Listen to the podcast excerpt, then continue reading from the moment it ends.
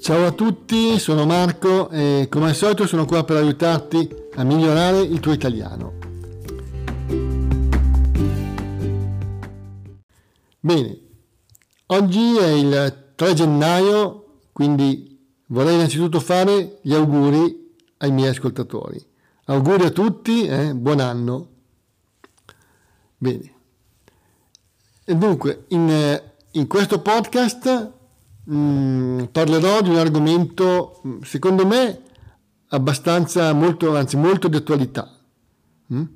Non mi soffermerò molto, volutamente in questo caso, a spiegare le parole difficili, ma non ce ne saranno molte. Ecco, potete trovare il testo definitivo, diciamo, di questo podcast sul mio sito Italiano per stranieri con Marco. E ci sarà anche un esercizio da fare chi lo vuol fare è sempre utile. Bene, incominciamo. Diciamo che il, il cambiamento è una condizione, una condizione continua no? nella nostra vita. Tutto cambia, la nostra età innanzitutto. Cambia magari il luogo in cui viviamo, cambia la nostra casa e la nostra città, cambiano le stagioni, cambiano gli amici, cambia il lavoro. Ecco, di questi tempi poi la parola cambiamento è molto usata tutti i giorni sui giornali, in televisione, da politici. Si parla continuamente, ad esempio, di cambiamento climatico, la mutazione del clima per via dell'inquinamento prodotto dall'uomo, ma non solo. Ma ricordiamoci che grandi cambiamenti climatici sono venuti sulla Terra senza l'intervento dell'uomo. Per cambiare le cose a volte le persone rischiano la vita. Lo hanno fatto molti patrioti in Italia durante il Risorgimento. Persone che volevano fare dell'Italia un paese libero. Lo hanno fatto i soldati alleati nella Seconda Guerra Mondiale per cambiare le cose in Europa e liberare i paesi oppressi dai dittatori. Lo fanno il giorno d'oggi uomini e donne protestando in paesi dove ci sono i dittatori. Ma il cambiamento climatico, il cambiamento può semplicemente riguardare le singole persone che con il passare del tempo cambiano carattere a volte. Spesso i cambiamenti ci arrivano dalla società in cui viviamo e quindi noi dobbiamo, dobbiamo adeguarci a questi cambiamenti. Anzi, dobbiamo essere pronti ai cambiamenti, dobbiamo essere preparati ad affrontarli. Ovviamente non sempre è facile, a volte è faticoso e noi vorremmo evitare di cambiare. Spesso siamo un po', o forse molto, ancorati, attaccati, diciamo, alle nostre abitudini no? di, eh, di, lavoro e non. E quindi eh, ci costa fatica no? fare qualcosa di nuovo o, o qualcosa di diverso. Però, soprattutto nei nostri giorni, è importante essere pronti ai cambiamenti e non solo nel lavoro. Ormai anche in Italia, ormai in Italia l'idea del posto fisso è un po' tramontata, non esiste più. I giovani sono consapevoli che il mondo del lavoro è cambiato. Spesso cercano più che un posto, diciamo, fisso, un lavoro che a loro piaccia e che dia delle, delle soddisfazioni. Per fare questo, molti giovani italiani hanno cambiato il paese in cui vivono, si sono trasferiti all'estero. Alcune persone hanno, ad esempio, da un po' di anni scoperto e pian piano attuato un, un nuovo modo di lavorare, hanno cambiato il modo di lavorare, hanno completamente cambiato il modo di lavorare. Lavorano in giro per il mondo, spostandosi da un paese a un altro. Ne parlerò in uno dei prossimi podcast. Sono i nomadi digitali. Bene, per cambiare la propria vita e cercare di migliorarla, molti abitanti dell'Africa vengono in Italia rischiando la vita in cerca, in cerca di un cambiamento. No? In questo caso indotto, diciamo, no? provocato dalle condizioni di vita dei loro paesi ma a volte i cambiamenti sono piccoli, no? E ci riguardano da vicino. A volte noi cambiamo semplicemente i mobili della nostra casa perché li vogliamo migliorare, li vogliamo più moderni o più funzionali. Col tempo a volte si cambiano gli amici, si conoscono nuove persone, no? E si incomincia a frequentarle, magari abbandonando i vecchi amici.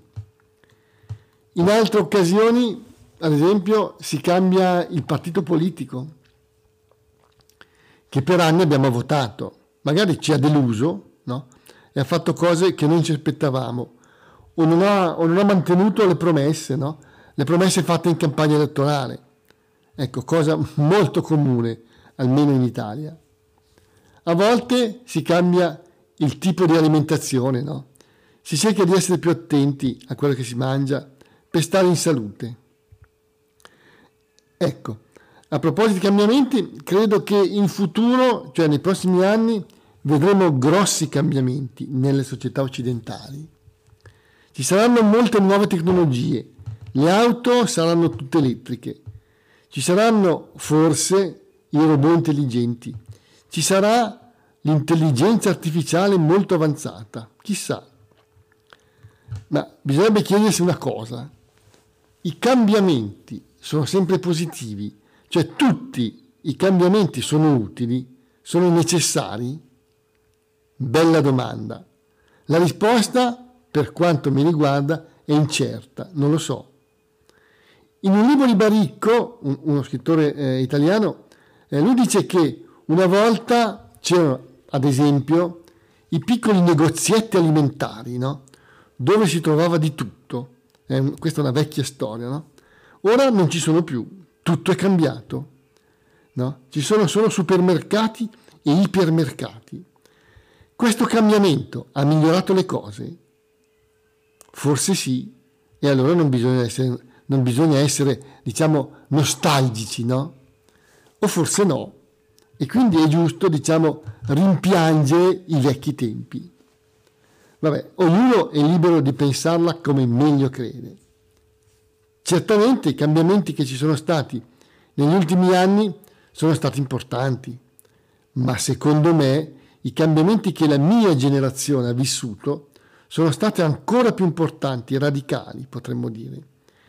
Le persone della mia età hanno vissuto cambiamenti incredibili, soprattutto nelle comunicazioni, nell'uso e nel funzionamento dei telefoni o dei satelliti. Noi abbiamo vissuto una parte della nostra vita senza computer, senza cellulari e vi assicuro che era un altro mondo.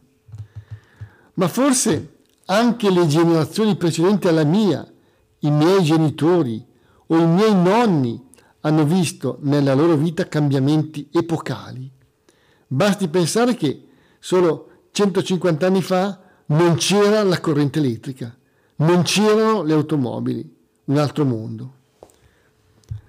Dunque, a proposito di cambiamenti, mi ricordo ad esempio che negli anni 70, no? ma anche nei primi anni 80, andavo al salone milanese dell'elettronica, no? da sempre la mia passione.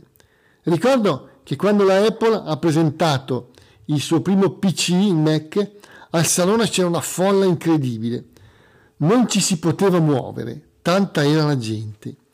C'era un'aria di novità, di cambiamento, quasi un'euforia, no?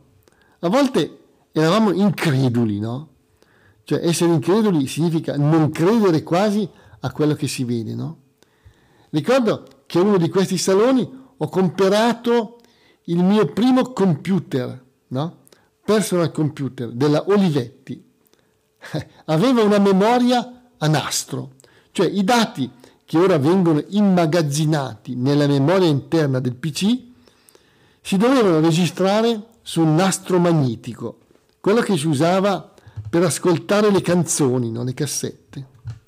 Una cosa che al giorno d'oggi sembra appartenere alla preistoria, ma mai era così. Ma si capiva che le cose erano in continua evoluzione, che tutto stava cambiando e così è stato. Ecco, adesso dopo tanti anni, secondo me, si sente che le cose stanno ancora cambiando. In molti settori, nel modo di vivere, forse nel modo di pensare delle persone. A proposito di cambiamento, ho letto di recente un libro di un autore americano, dal titolo abbastanza strano, eh? che è Chi ha spostato il mio formaggio? Sì, proprio così. Chi ha spostato il mio formaggio? Si tratta di un libretto più che di un libro, no? Sono poche pagine corte. Si legge in circa un'ora, pensi, poco più di un'ora, no, poco più. Ve ne, parlo, ve ne parlo perché il testo è abbastanza mm, singolare, no? soprattutto per il modo in cui viene diciamo, affrontato l'argomento. Infatti l'autore usa quattro mm, personaggi che sono delle metafore, cioè rappresentano dei tipi umani. Due sono dei topolini dal nome Nasofino e Trottolino e due sono degli gnomi che si chiamano Tentenna e Riolino. Gli gnomi sono piccoli esseri di fantasia, no? Che ci sono in certe fiabe, personaggi del tutto inventati. Attenzione, il nome nasofino, nasofino indica una persona che ha il naso, cioè l'olfatto fine, sente subito gli odori. In questo caso fiuta, cioè si accorge subito dei cambiamenti. Tentenna deriva chiaramente da tentennare, cioè essere incerti su cosa fare non essere pronti e veloci nel prendere le decisioni, tentennare. Ecco, questi quattro personaggi, diciamo, vivono in un luogo no, dove c'è una specie di, di labirinto. No? Il labirinto è un posto con molte vie, con molti percorsi, no? E nel quale ci si può perdere.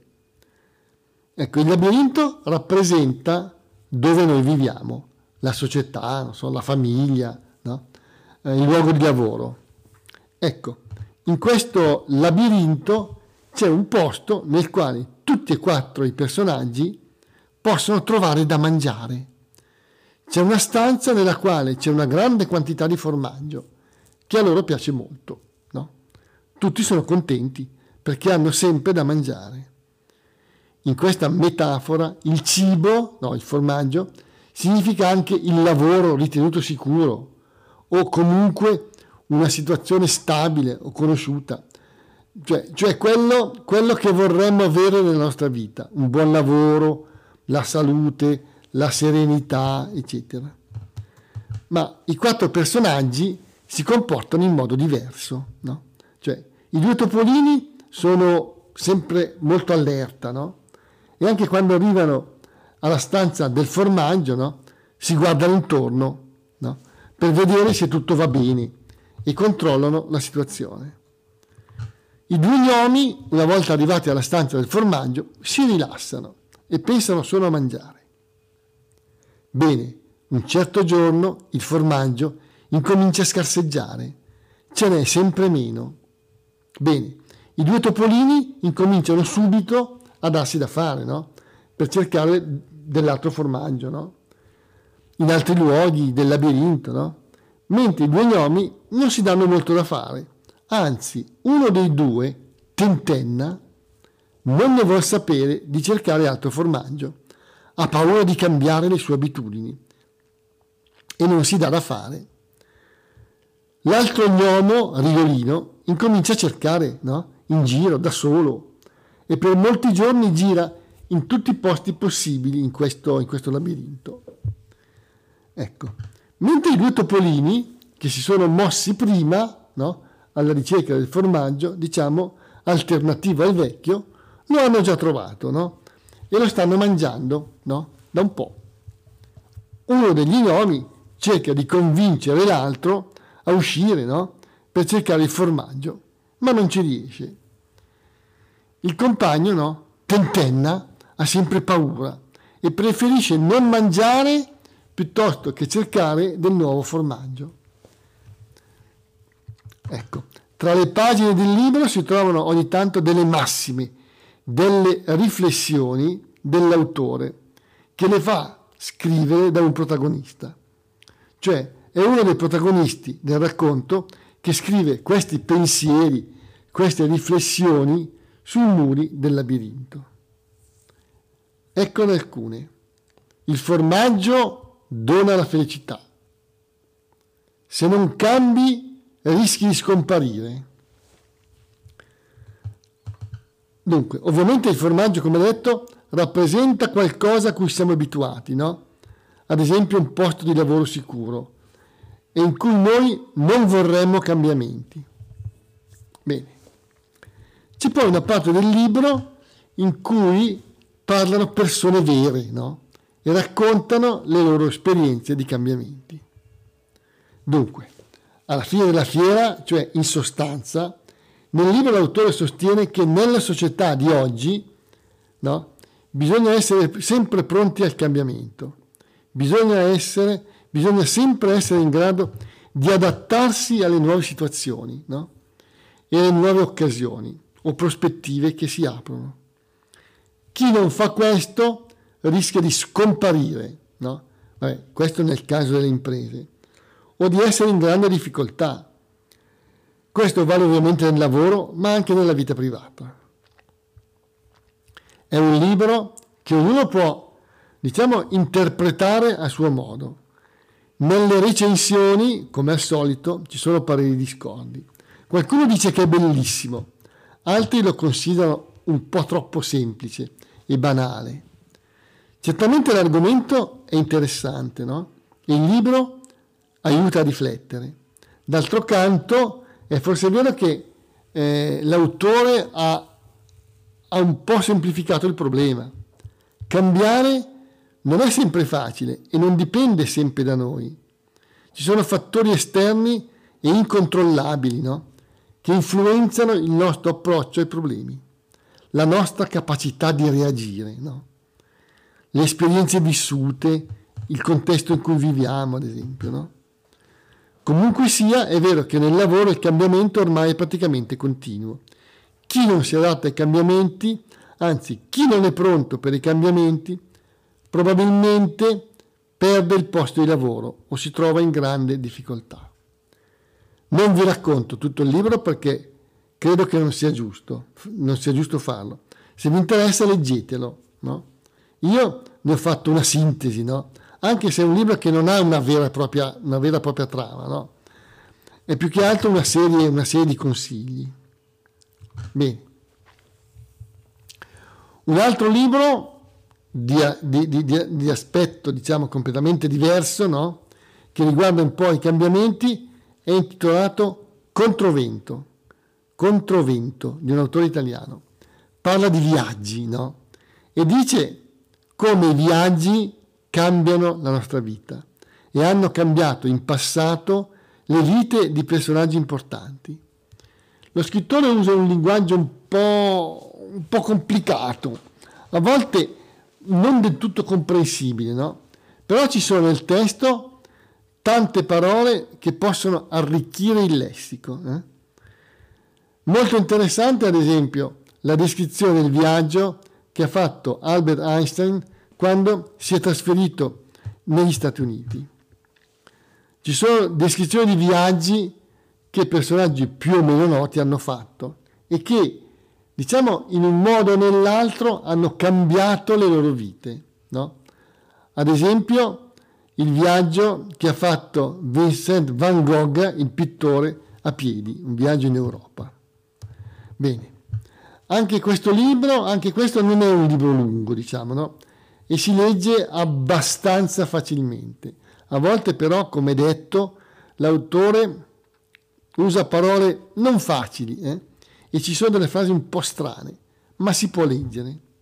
Bene, termino qui e rinnovo l'occasione eh, visto che siamo nei primi giorni dell'anno, per augurare ancora a tutti buon anno. Mm? Spero che il 2023 possa cambiare cambiamenti importanti. Ci sono molte cose che dovrebbero cambiare in Italia e nel mondo intero. Speriamo quindi che le cose cambino.